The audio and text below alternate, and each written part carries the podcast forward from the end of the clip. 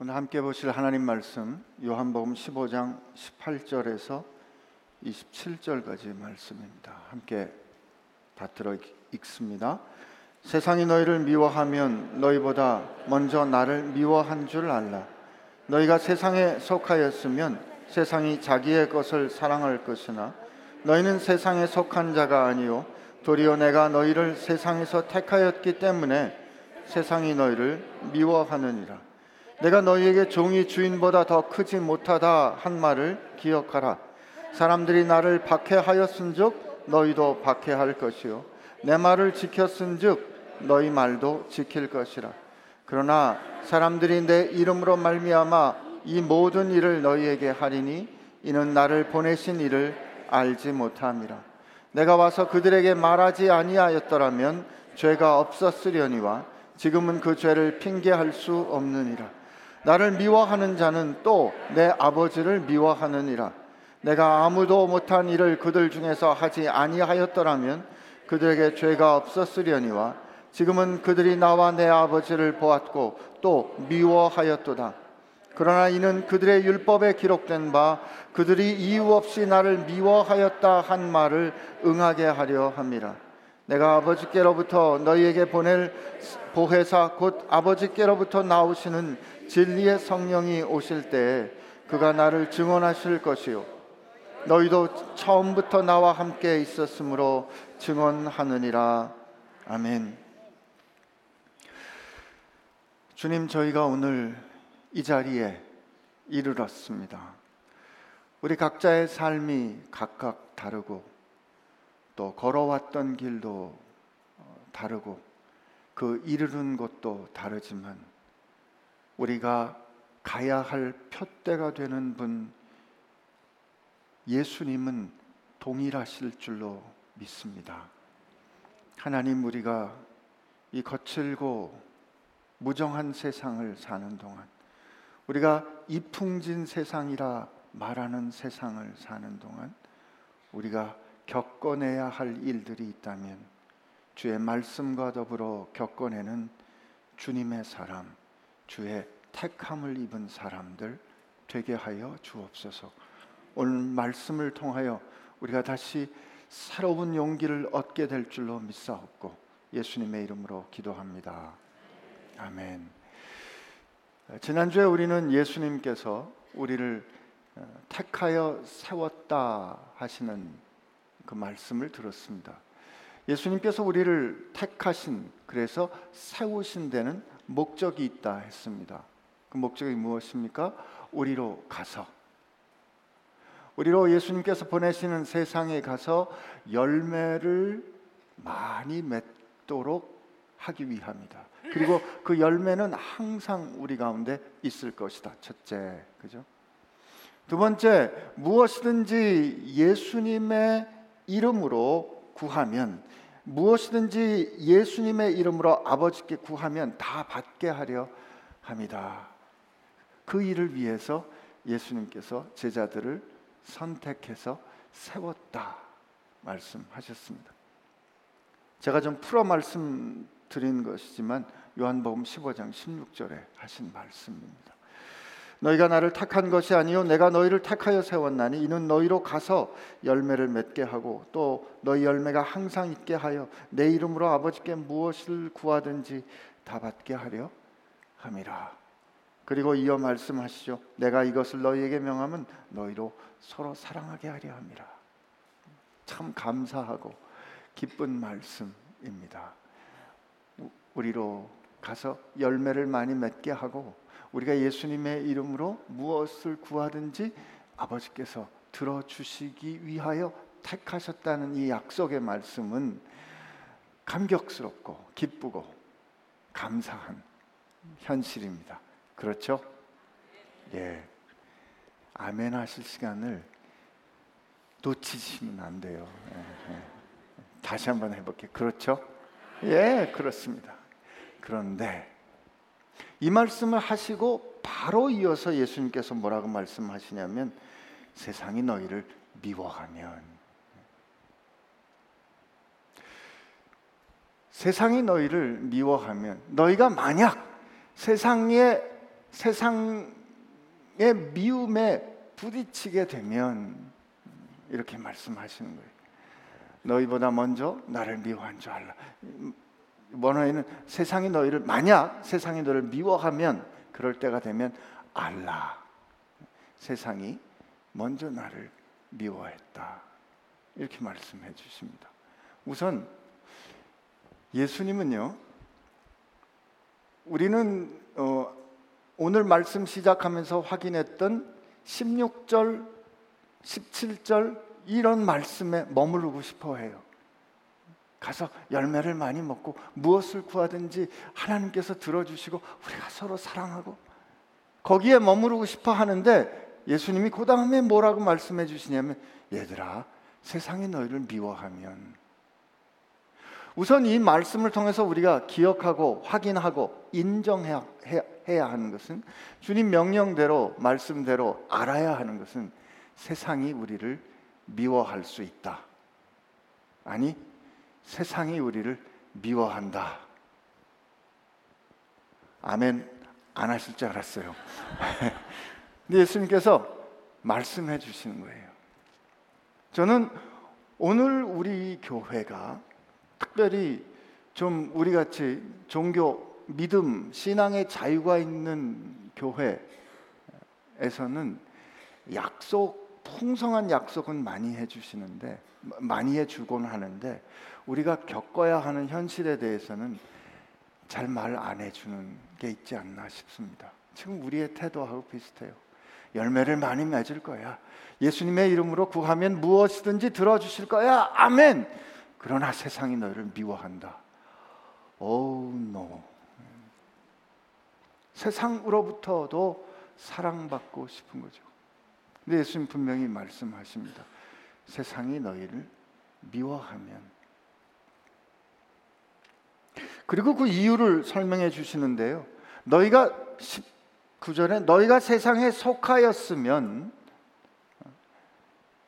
원래 이 어, 원어 성경의 표현에 따르면 너희가 세상으로부터 나왔으면 이런 뜻이에요. 너희가 세상에 속하였으면 세상은 너희가 자기 것인 줄 알기 때문에 너희를 사랑할 것이다. 그런데 너희는 세상에 속한 자가 아니요. 그 다음에 뭐라고 예수님께서 말씀해 주시냐면, 내가 너희를 세상에서 택하였기 때문에 세상이 너희를 미워하느니라. 이때 세상이 너희를 미워하느니라라는 이 미워한다는 예수님의 말씀은 현재형이에요. 현재 현재 진행형. 세상이 지금 너희를 미워해라고 말씀하시는 거죠. 근데 그 이유가 어떤 뜻이냐면 너희가 세상에서 세상 출신으로 그냥 머물러 있으면 세상은 너희가 자기 것인 줄 알기 때문에 너희를 사랑할 거야. 그런데 너희는 더 이상 세상의 것이 아니야. 지금. 지금 너희는 세상의 것이 아니야. 왜냐하면 그 세상에서 이건 똑같아요. 그 세상에서 내가 너희를 택했기 때문에 이건 과거 완료해요. 내가 너희를 택했기 때문에 지금 너희는 세상의 것이 아니고 그래서 세상이 너희를 미워하는 거예요. 오늘 읽은 말씀에 이 미워한다는 표현을 반복해서 예수님께서 말씀하십니다. 그러면 이 미워하는 게 뭘까? 우리는 누군가를 미워해 본 적이 있어요. 그래서 그 미워해 본 적이 있기 때문에 세상이 나를 미워하는 거는 내가 누군가를 미워했던 경험, 내가 누군가를 미워하는 그 경험에 의거해서 아, 세상이 나를 이렇게 대하면 나를 미워하는 것인가 이렇게 생각할 수 있습니다. 그러나 오늘 이 말씀에서 예수님께서 나를 세상이 나를 먼저 미워했다. 혹은 23절에 나를 미워하는 자는 또 내 아버지를 미워했다. 미워한다. 24절에 그들이 나와 내 아버지를 보았고 또 미워하였도다라는 이 말씀을 하셨기 때문에 세상이 우리를 미워한다. 세상이 제자들을 미워한다. 혹 세상이 예수님을 미워했다라는 것은 우리가 이제부터 이제까지 요한복음 1장 처음부터 오늘 15장에 이르기까지 읽었던 요한복음에서 증언된 일에 근거해서 그 의미가 무엇인지를 봐야 합니다. 그가 자기 땅에 왔음에 요한복음 1장 11절에 그가 자기 땅에 왔으나 자기 백성이 그를 영접하지 않았다. 이게 미워하는 거예요. 예수님께서 요한복음 5장에 보면 베데스다 연못가에서 38년 된 병자를 고쳐 주십니다. 기억하시죠? 그가 준비됐던 거 아니에요. 내가 예수님께서 그를 향해서 그를 향해서 저 누운 것을 보고 내가 낫고자 하느냐 물어볼 때 그가 낫지 못하는 이유를 아주 구구절절히 설명하는 것을 보고 예수님께서 그를 향하여 내 자리를 들고 일어나라. 일어나 걸어라라고 말씀을 하시니까 그가 예수님 말씀대로 일어나서 자기 자리를 들고 걸어갑니다. 그런데 그가 자리를 들고 걸어간 그날이 하필 안식일이었죠. 그래서 16절에 보면 그러므로 안식일에 이러한 일을 행하신다 하여 유대인들이 예수를 박해하게 된지라 이렇게 말합니다. 그 박해하는 유대인을 향하여 예수께서 그 27절 18절을 보면 예수께서 그들에게 이르시되 내 아버지께서 이제까지 일하시니 나도 일한다 하심에 유대인들이 이로 말미암아 더욱 예수를 죽이고자 하니 이는 안식일을 범할 뿐만 아니라 하나님을 자기 아버지 자기의 친아버지라 하여 자기를 하나님과 동등으로 삼으심이러라. 유대인들이 예수님의 말씀과 결정과 행하심 때문에 그리고 그가 아버지의 이름으로 행하시는 것 때문에 예수님을 박해하고 예수님을 죽이려 하는 이것이 세상이 예수님을 미워한 겁니다. 예수님께서 나면서부터 소경된 자를 고치셨어요. 제자들이 그 사람의 현실을 볼 때 자기 죄 때문입니까? 부모의 죄 때문입니까? 이렇게 말씀 물어볼 때 예수님께서 자기 죄도 부모의 죄도 아니다. 그에게서 하나님이 하시는 일을 보이기 위함이다. 라고 그의 말할 수 없이 참혹스럽고 희망이라고는 일도 찾아볼 수 없는 현실을 하나님의 역사를 드러내는 하나님의 영광이 드러나는 자리로 그의 삶을 바꾸어 보시죠. 그리고 진흙에 침을 뱉어 그의 눈에 바르시고 가서 실로함에 가서 씻으라라고 명하시는데 그 명령을 하시고 그 일을 행하신 날이 마침 안식일이었어요.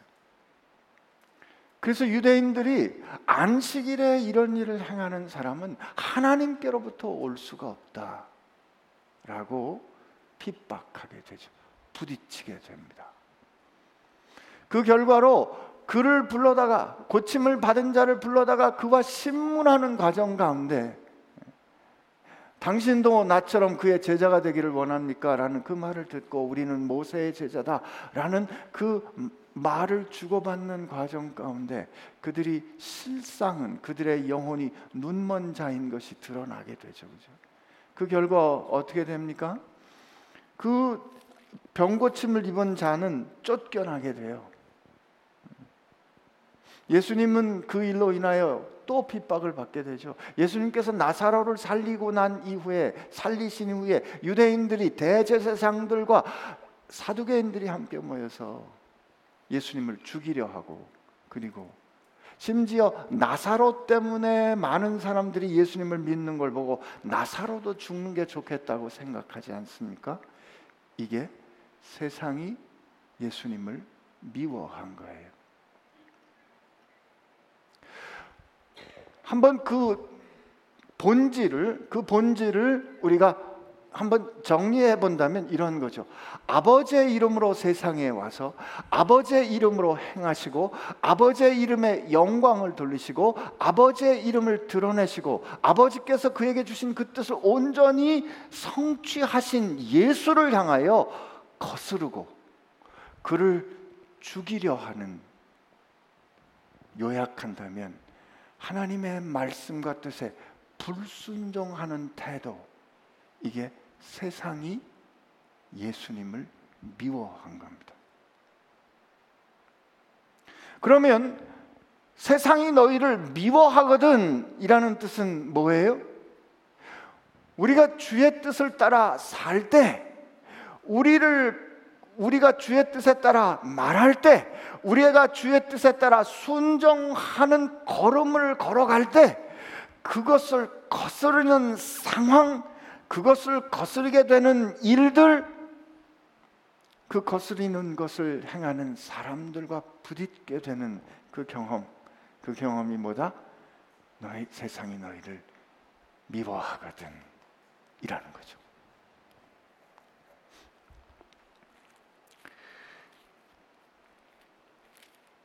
여러분께 질문 한 가지 하고 싶어요.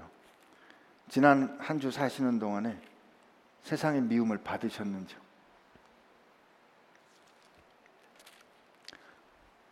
지난 한 주 사시는 동안에 세상의 미움을 받으셨는지요?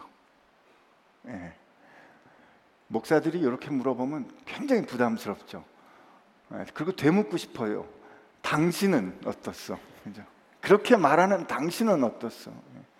우리가 보통 세상의 미움을 받는다는 실제 삶에서는 어떻게 경험될 수 있냐면 어려움으로 경험되기 쉬워요.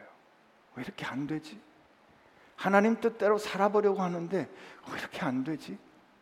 하나님 뜻대로 순종했는데 왜 안 되지? 하는 좌절로 경험되기도 쉬워요.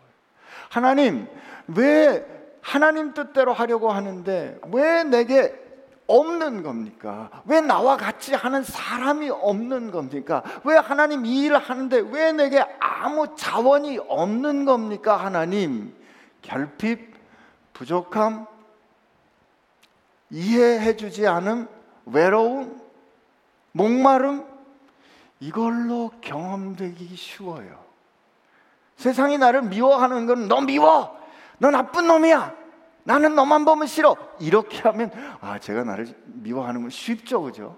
그러나 실제로 우리 삶에서 세상이 우리를 미워하는 경험은 그렇게 되기보다는 하나님의 뜻에 불순종하는 체계적이고 구조적인 저항이기 때문에 우리가 그 가운데 살아가는 동안에 어려움, 외로움, 좌절, 부족함, 결핍 이런 것들로 오히려 확인되고 경험되기 쉽다 이 말입니다. 근데 그때 예수님께서 말씀하시는 거죠. 예? 세상이 먼저 나를 미워했다. 이 말은 무슨 뜻이냐면 너 지금 겪는 일, 너만 겪는 일이 아니다. 이거예요. 내가 먼저 겪어 안다 이겁니다.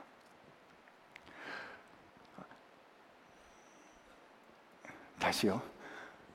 여기서 이렇게 얼굴이 탁 풀려야 되는데 너 지금 어려움을 겪고 세상이 너를 미워할 때 알아야 해.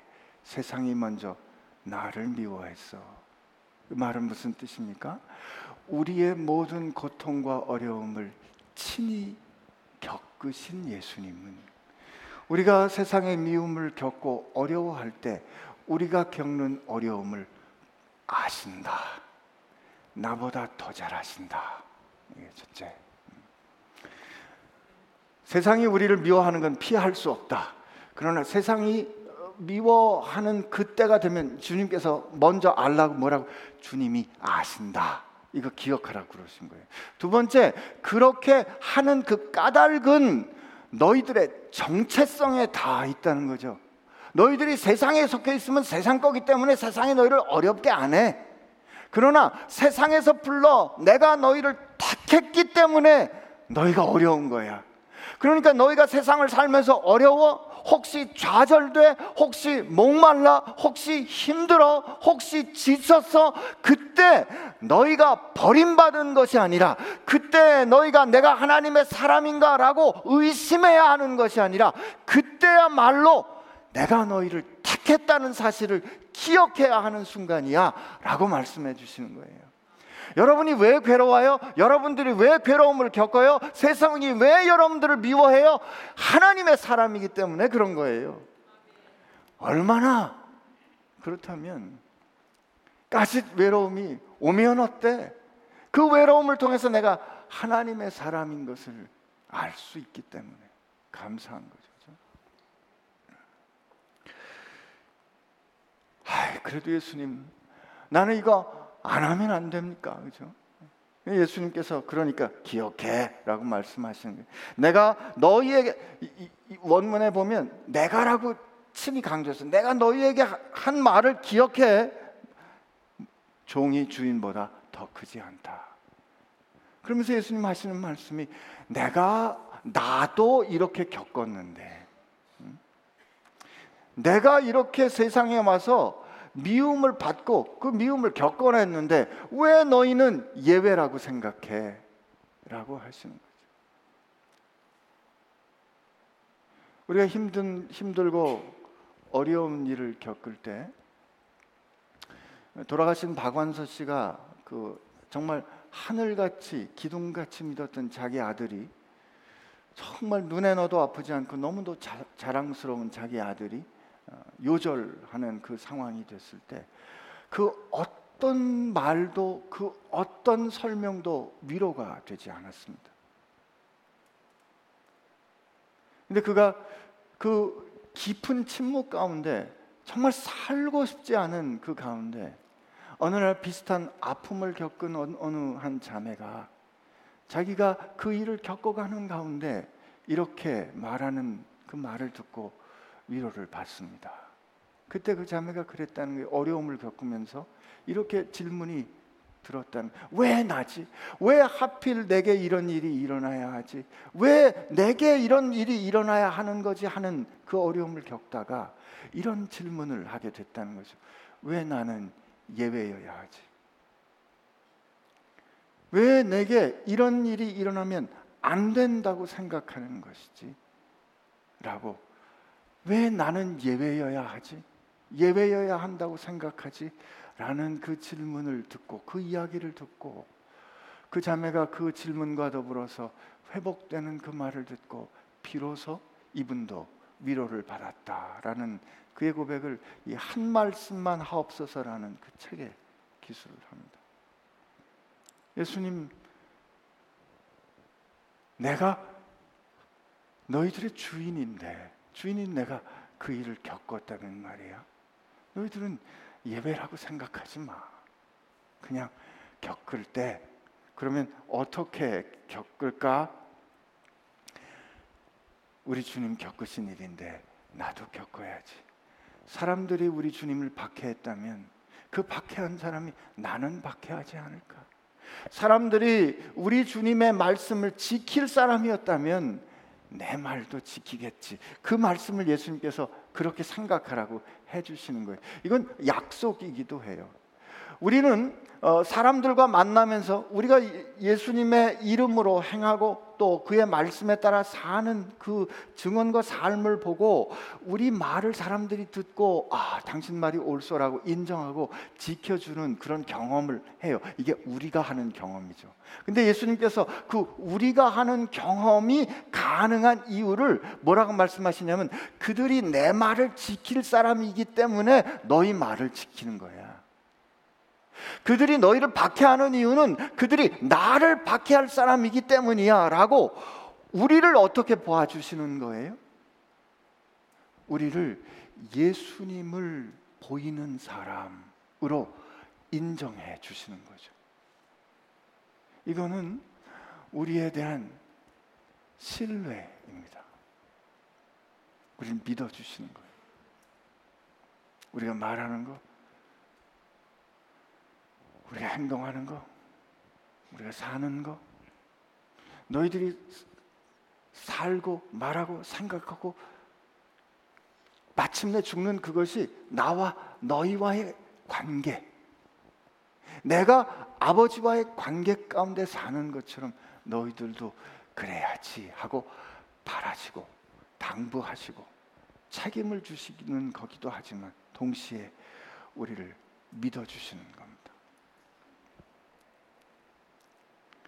기억하라는 거죠. 이 현실을 기억하라 하십니다. 그러나 사람들이 내 이름으로 말미암아 이 모든 일을 너희에게 하리니 이는 나를 보내신 이를 알지 못함이라. 겪어야 할그 그 상황 가운데서 예수님께서 다시 한번 확인해 주세요. 내 이름으로 말미암아 이 모든 일을 너희에게 할 것이다. 우리 시작할 때 확인했지만 예수님께서 내 이름으로 무엇이든지 구하면 여러분과 제게 오늘 우리 기도할 때도 그랬고 우리가 사는 그 모든 우리가 일에든지 말에든지 주의 이름으로 하고 죽게 하듯 하고 하는 골로새서의 말씀과 같이 우리, 우리는 주님의 이름을 합당하게 쓸 수 있는 권세, 책무를 예수님께서 주셨어요. 제자들에게. 우리가 지난주에 말씀을 보면서 확인했지만 예수님은 아버지의 이름으로 오시고 아버지의 이름으로 일을 행하시고 그 아버지의 이름을 영화롭게 하시고 그 아버지의 이름으로 제자들을 보존하시고 그 아버지의 이름으로 그들을 그들 그들에게 아버지의 이름을 가, 나타내시고 가르치시고 보이시고 마침내 그 아버지의 뜻을 온전히 순종하심으로 말미암아 아버지의 이름을 영광스럽게 하셨어요. 이게 아버지의 이름으로 살고 죽고 다시 일으킴을 입으신 예수님의 모습이에요. 이게 우리에게 예수의 이름을 쓰도록 허락해 주신 우리가 그러면 그 이름을 어떻게 써야 하는가? 그 이름을 우리가 어떤 태도로 우리가 고백하고 따라야 하는가를 보여주시는 결정하는 원형, 기준, 패러다임이 되는 거예요. 그러면 우리가 세상에 나갈 때 우리는 예수의 이름으로 나가는 것이고 우리가 세상에 나가서 어떤 일을 하든지 예수께서 하시는 이름으로 하고 예수의 이름으로 행하고 그리고 그 아, 예수의 이름의 영광을 위하여 우리가 만나는 사람들을 지키고 보호하고 그 가운데 예수님의 이름을 드러내야 하는 거죠. 그렇다면 예수님께서 아 나는 아버지께서 기뻐하시는 그 뜻을 행함으로 아버지께서 나를 사랑하시고 내가 항상 아버지와 함께 있다. 라고 말씀하신 것처럼 예수님께서 그들 제자들을 떠나시면서 너희는 내 안에 거하라고 하실 때 그 거하라고 하시는 그 현실로 그걸 어떻게 거할, 거할 수 있는가 하는 그 현실로 그들에게 이름을 주셨다면 우리도 세상에 나가서 예수님께서 기뻐하시는 그 뜻을 이루고 행함으로 우리가 예수님을 사랑하고 예수님이 우리 안에 거하는 현실을 살아야 하고 살 수 있다고 말씀해 주시는 거죠. 이게 우리가 예수의 이름으로 산다예요.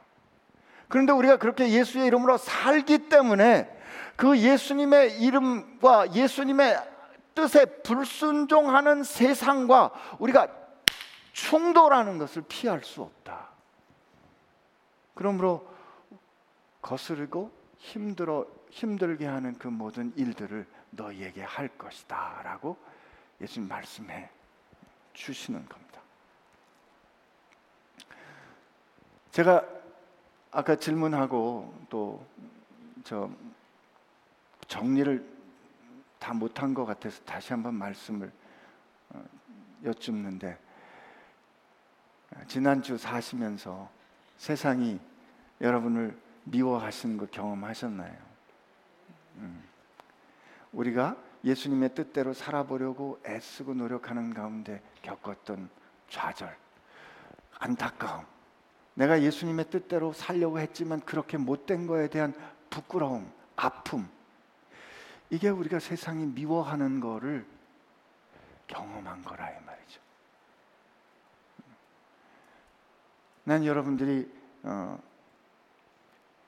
그 현실을 바로 알고 기억하고 용기를 얻게 되기를 축복합니다. 예수님께서 그 뒤로 이어주시는 22절에서 24절까지의 말씀은 좀 전에 제가 설명드린 거를 다시 한번 풀어 주신 것과 마찬가지예요. 22절 24절 한번 읽어 보겠습니다. 시작. 내가 와서 그들에게 말하지 아니하였더라면 죄가 없었으려니와 지금은 그 죄를 핑계할 수 없느니라. 나를 미워하는 자는 또 내 아버지를 미워하느니라. 내가 아무도 그 못 못한 일을 그들 중에서 하지 아니하였더라면 그들에게 죄가 없었으니와 지금은 그들이 나와 내 아버지를 보았고 또 미워하였도다. 요 하신 이 내가 이제 이 게 이렇게 돼 있어요. 내가 오지 않았다면 첫째, 내가 세상에 오지 않았다면 그리고 그들에게 말하지 않았다면 근데 우리 앞서서 확인했죠. 내가 아버지의 이름으로 오지 않고 내가 아버지의 이름으로 말하지 않았다면 그들에겐 죄가 없다. 그들이 핑계해도 된다. 몰랐습니다. 못 들었습니다. 그러나 내가 왔고 내가 증언했기 때문에 그들은 핑계할 수 없다. 그리고 내가 그렇게 말한 그 일에 대해서 그들이 의도를 가지고 거슬렀다. 받아들이지 않았다. 이게 나를 미워하였고 또 내 아버지를 미워했다는 거죠. 그리고 내가 아무도 못한 일을 그들 중에서 하지 아니하였더라면 예수님께서 이제까지 오기 전까지 그리고 한 가지 일이 남았죠. 십자가와 부활의 사건이 남아 있긴 하지만 이제까지 오는 동안에 예수님께서 아버지의 이름으로 혹은 그 권세로 행하신 일은 누구도 행할 수 없는 그런 일들이었어요. 그 일은 예수님께서 하나님이 세상을 구원하도록 그리고 심판을 맡기신 구세주로 세상에 보내셨다는 사실을 증언하는 건데 그들이 믿지 아니었기 때문에 그들이 죄 없다 말할 수 없는 겁니다. 그들은 나와 내 아버지를 보았고 또 미워했다 이렇게 말씀해 주십니다. 우리는 예수님을 통해서 하나님이 어떤 분이신지 하나님의 마음이 무엇인지 우리는 보게 됩니다. 하나님이 얼마나 우리와 함께 하고 싶어 하시는지 우리는 예수님을 통해서 아는 거예요. 하나님이 얼마나 우리와 날마다 숨 쉬는 것을 동거하기 원하시는지 우리는 예수님을 통해서 봅니다. 예수님의 이 선포하심과 예수님의 행하신 일들에 대해서 세상이 거절했다 그랬는데 이때 이 세상은 우린 보통 세상이라고 생각하면 예수님 모르는 사람 어, 정말 악한 악한들 뭐 저 세속적인 세상 이렇게 생각하기 쉽지만 복음서에는 오히려 어, 이방인 할례받지 않은 이방인들에 대해서는 오히려 우호적입니다. 긍정적으로 예수님을 미워하고 예수님을 죽이려 했던 사람도 누구예요? 하나 여호와를 자기의 하나님으로 믿고 날마다 그 모세 율법과 선지자와 시편의 말씀을 하나님의 말씀으로 여기고 하나님을 잘 따른다고 하는 유대인들이 예수님을 죽이려 했거든요. 예수님을 미워했거든요. 그러므로 이 세상이란 세상이란 우리가 흔히 생각하는 오늘 우리가 세상에 나갔다가 다시 돌아와 하는 그 세상 우리가 흔히 생각하는 내가 다니는 회사 내가 다니는 직장이 회사라기보다는 이때 이 세상이란 하나님의 뜻을 의지적으로 거역하려는 모든 힘, 세력 그걸 뜻하는 거예요. 그러므로 내 가족 중에도 세상이 있을 수 있고 내 안에도 세상이 있을 수 있는 거예요. 그러나 이런 일들이 일어날 때 일어난 그 일이 예수님께서 이렇게 일어나고 십자가에 달려 돌아가시는 그 모든 일들, 이 어려움을 겪는 일들이 그냥 어떻게 하다 보니까 어쩔 수 없이 그렇게 된 것이 아니라 25절의 말씀이 그러나 이는 그들이 율법에 기록된 바 그들이 이유 없이 나를 미워하였다 한 말을 응하게 하려 함이라. 이게 시, 어, 시편의 말씀을 예수님께서 인용하신 건데 여기 밑에 보면 35편 혹은 69편 69편 이렇게 돼 있어요.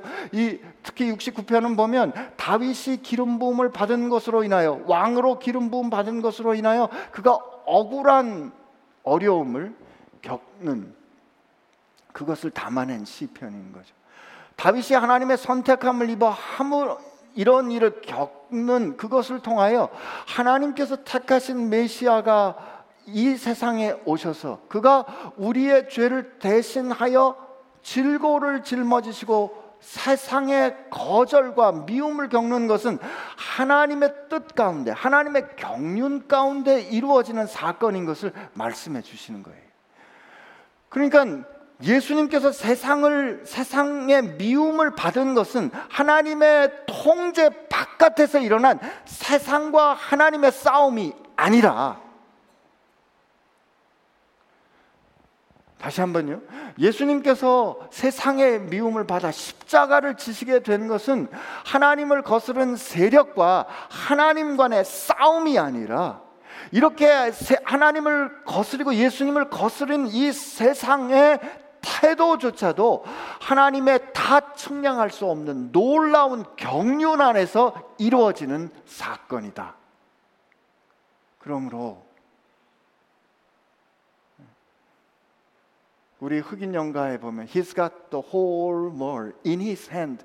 하나님께서 모든 만유를 그 손에 붙들어 계시기 때문에 우리로서는 생각하고 이해할 수 없는 일들이 일어났지만 그것은 이미 성경에 말씀하신 바를 이루려 한 바라면 그것은 하나님의 경륜 가운데 하나님의 역사하심 가운데 일어나는 일이라는 뜻이고.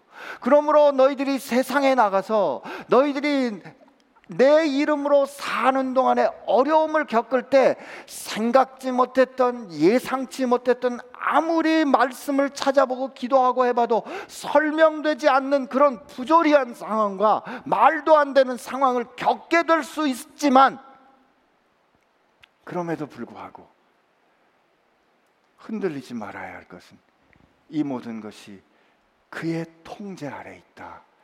그의 경륜 안에 있다는 것을 의심하지 말라고 우리에게 말씀해 주십니다. 우리 우리 능력대로 우리 능력 가지고 못 합니다. 그러니까 예수님께서 내가 아버지께로부터 너희에게 보낼 보혜사 곧 아버지께로부터 나오시는 진리의 성령이 오실 때에 그가 나를 증언하실 것이요 그리고 너희도 처음부터 나와 함께 있었으므로 증언하시느니라 이 말은 예수님께서 어, 참, 참되고 진실된 증인으로 사신 그 일 때문에 그 이유 때문에 세상이 그를 미워했다면 너희도 이제 증언할 거라 했기 때문에 예수님의 이름으로 우리가 세상에 나가서 증인 될 거잖아요. 그러면 우리는 어떻게 돼요? 세상에서 어려움을 겪게 될 것이고 그때 성령께서 우리와 함께 하실 거라 약속해 주시는 겁니다. 성령께서 우리와 함께 하신다 하는 것은 어떤 뜻일까? 그가 우리로 하여금 어, 예수님의 그가 예수님에 대해서 증언해 주신 것과 예수님이 하시는 일을 세상에 대해서 우리에게 대해서 증언해 주신 것은 무슨 뜻일까? 로마서 8장에 보면 이렇게 돼 있어요. 로마서 8장 어, 로마서 8장 우선 16 로마서 8장 예, 로마서 8장 16절에 보면 이렇게 되어 있어요. 우리 한번 같이 읽어 볼까요? 시작. 성령이 친히 우리의 영과 더불어 우리가 하나님의 자녀인 것을 증언하시나니. 우리가 세상에서 어려움을 겪을 때, 세상에서 어려움을 겪을 때 우선 세상에서 어려움을 겪는 건 우리가 누구인가를 확인해 주는 거라 그랬잖아요. 그러므로 주님께서 우리와 함께 하시는 우리를 돕는 성령님을 보내주실 때 성령님은 우리의 영과 더불어 우선 우리가 하나님의 자녀인 것을 증언해 주십니다. 그러면 자녀는 우리가 자녀라면 우리가 자녀라는 것을 인정했다면 말씀은 이렇게 이어져요. 자녀이면 또한 상속자 곧 하나님의 상속자요. 일단 아멘 할 타임이에요. 시작. 자녀이면 다시 우리 아멘부터 하고 시작. 아멘. 네, 자녀이면 또한 상속자, 하나님의 상속자. 여러분 우리가 하나님의 상속자예요. 이 놀라지 않는 이 기적은 뭐예요? 하나님의 상속자예요. 아멘. 하나님의 상속자예요. 그리스도와 함께한 상속자이니 아멘. 그런데 우리가 그와 함께 영광을 받기 위하여 고난도 함께 받아야 할 것입니다. 이 사도 바울의 이 고백을 오늘 예수님의 복음서에는 너희가 가서 열, 많은 열매를 맺도록 그리고 내 이름으로 무엇인지 구하면 아버지께서 주시도록 내가 너희를 택하여 세웠다.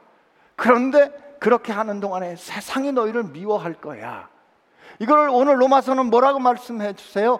성령이 우리 영과 더불어 우리가 친히 하나님의 자녀인 것을 증언해 주신대. 자녀이면 하나님의 상속자이니 그리스도와 함께하는 상속자요. 그의 이름으로 사는 자요. 상속받으려면 사명해야 되잖아요. 예수의 것, 예수의 상속자로. 그런데 세상이 너희를 미워하면 고난도 함께 받아야 할 것이다. 18절에 이렇게 말합니다. 생각하건대 현재 우리 한번 선포해 봅시다. 시작. 생각하건대 현재의 고난은 장차 우리에게 나타날 영광과 비교할 수 없도다. 아멘.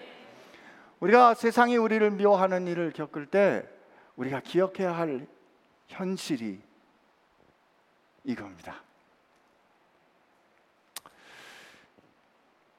그렇기 때문에 그렇기 때문에 어, 사도 바울은 그가 참 얼마나 힘들게 살았어요. 전 사도 바울 생각해 보면 요즘 우리가 말하는 그 월라벨에 대해서 다시 물어볼 수 물어볼 수밖에 없어요. Work and life balance.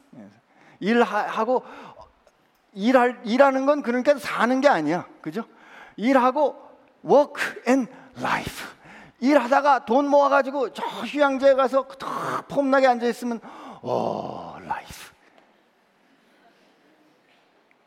여러분 이게 진짜 옳다면 사도 바울의 월라벨은 엉망인 거죠.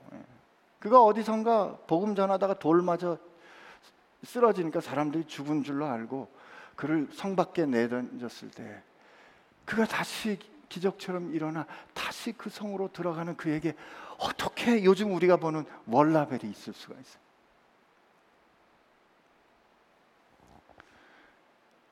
그러고 보면 우리 예수님의 월라벨은 어땠을까? 우리가 혹시 그렇다고 내가 여러분들한테 무슨 일 중독으로 살라는 게 아닙니다.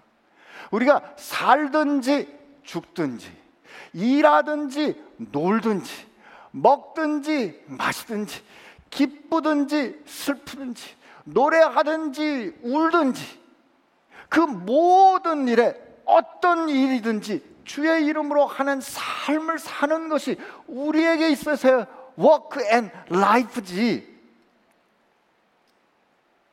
그러야 되지 않을까요? 그런데 그, 그 예수님을 따르는 그 삶이 고생스러운 거예요. 쉽지 않은 거예요. 누가 쉽다고 얘기해요? 거짓말이에요, 그건. 쉽지 않아요. 그러나 이 현재 이 고난은 장차 우리에게 임할 영광에 비할 수 없는 거죠. 우리가 힘들고 어려운 일 부딪히게 되면 우선 우리가 아 주님이 아시지 주님이 잘 아시지 그 내가 주의 택한 사람인데 예를 들면 우리가 그때는 사도 바울처럼 이렇게 말해야 됩니다. 예수 그리스도의 종 바울은 이제 이때 제 이름을 넣어본다면 예수 그리스도의 종 신기는 사도로 부르심을 받아 하나님의 복음을 위하여 택정함을 입었나니 고린도전서에는 또 이렇게 시작을 해요. 고린도전서에는 이렇게 말합니다. 하나님의 뜻을 따라 그리스도 예수, 어, 예수의 사도로 부르심을 받은 바울과 형제 소스데네는 갈라디아서는 하, 사람들에게서 난 것도 아니요 사람으로 말미암은 것도 아니요 오직 예수 그리스도와 그를 죽은 자 가운데서 살리신 하나님 아버지로 말미암아 사도된 바울은 굉장하죠. 난 여러분들이 그 바울은에다가 여러분 이름을 넣어야 된다고 지금 말씀드리는 거예요. 아멘 못 하시는 분들은 아, 목사님 오늘 오버하시네.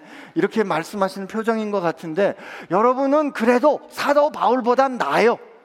왜냐하면 사도 바울은 언제 부르심을 받았어요? 그가 교회를 진멸하려고 예수님께로부터 예, 너 왜 나를 박해해? 라고 평가를 받는 그 담의 색으로 살기가 등등해서 달려가던 그때 그가 예수님하고 만난 첫 대회가 뭐냐면 사울아, 사울아, 너 왜 나를 핍박해? 여러분은 그 정도는 아니잖아요.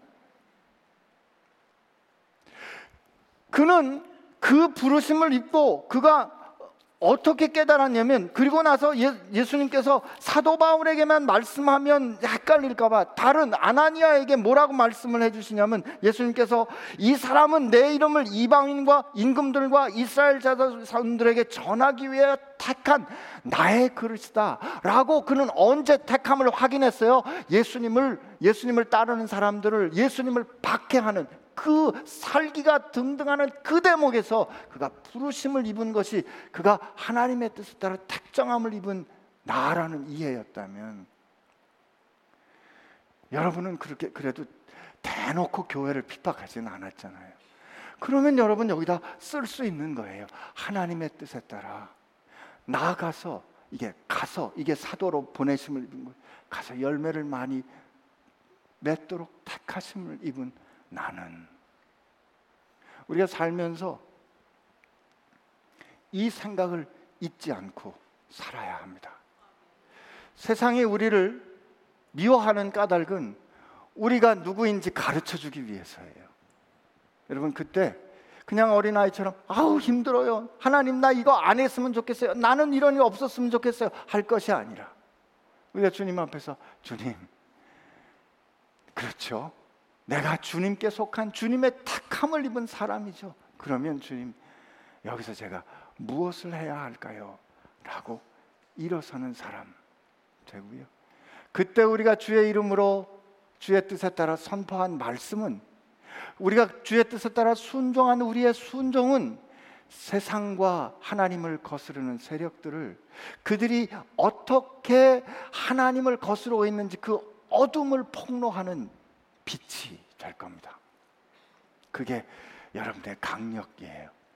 그게 여러분의 능력입니다.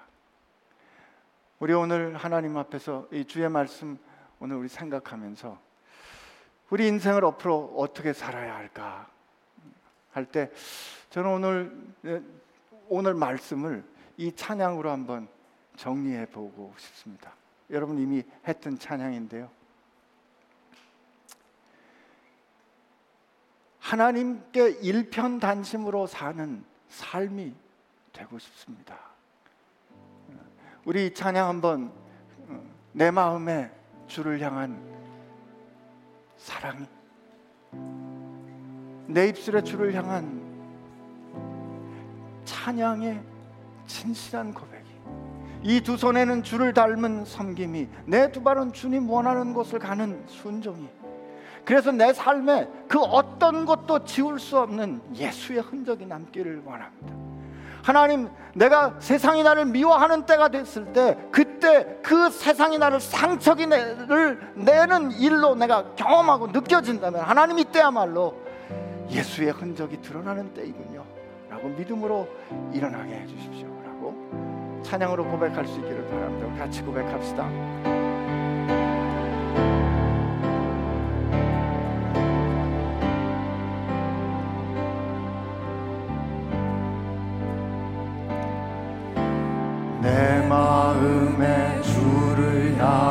사랑이 나의 말엔 주가 주신 진리로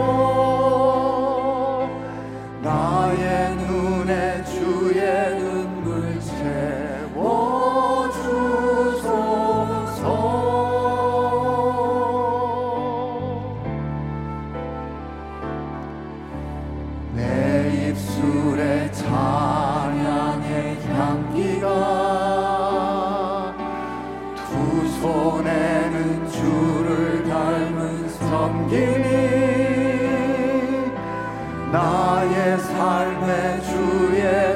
흔적 나게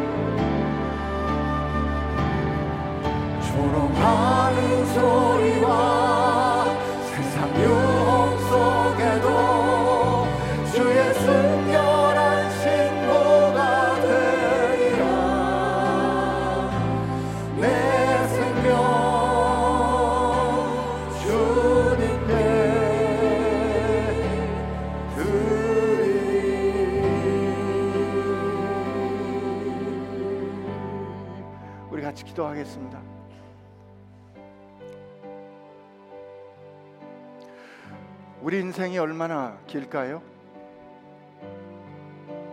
길면 100년? 아니 100년보다 조금 더 길 수도 있겠죠. 그러나 그것은 우리가 주님과 함께 누릴 영원에 비교하면 찰나와도 같은 순간입니다. 이 찰나와도 같은 순간에 주님이 주님의 이름으로 우리가 생명을 걸고 증언하라고 부탁하셨는데 우린 월라벨을 핑계대며 피곤하다 말하며 힘들다 말하며 그 영원 비교할 수 없는 영광을 잊은 채로 오늘 투덜댄 것은 아닌지. 그래서 세상이 우리를 미워하는 겁니다. 정신 차리도록 말이죠. 그러므로 우리가 주님 앞에 기도합시다. 주님 나로 정신 차려 예수의 이름으로 사는 사람답게 살게 하여 주옵소서. 주님 앞에 같이 기도하겠습니다. 하나님 우리가 우리 인생을 살아가는 동안에 하나님 우리가 우리 인생을 살아가는 동안에 하나님 정말 이 짧은 인생을 살아가는 동안 영혼을 생각할 때 영혼을 볼 때 정말 잠시에도 이 인생을 살아가는 동안에 하나님 우리로 하여금 예수의 이름으로 살고 예수의 이름으로 죽는 사람 되게 하여 주옵소서 하나님 하나님 하나님 주의 이름을 증언하는 사람 되게 하여 주옵소서. 하나님 내가 혹시 세상에서 너무 편하고 아무 불편함도 없고 너무도 편하다면 혹시 나는 예수의 이름을 잃어버린 것이 아닌지 두려워할 수 있게 하여 주옵소서 내 마음의 그 목마름과 내 마음의 그 안타까움과 하나님 그렇게 주님 앞에 달려가는 그 은혜를 하나님 주님 이 시간 다시 회복할 수 있도록 주여 깨우쳐 주시옵시고 아프게 하여 주옵소서. 주여 아파하게 하여 주옵소서. 아프더라도 성령 하나님 내 안에 오셔서 깨우쳐 주시고 하나님 우리로 하여금 우리가 하나님의 상속자 그리스도와 함께한 상속자인 것을 알았다면 그 영광뿐만 아니라 고난도 함께 받아야 할 것을. 그러나 이 고난은 이 잠시 장차올 그 영광에 비할 수 없는 것임을 깨달아하는 사람들 되게 하여 주옵소서. 주님.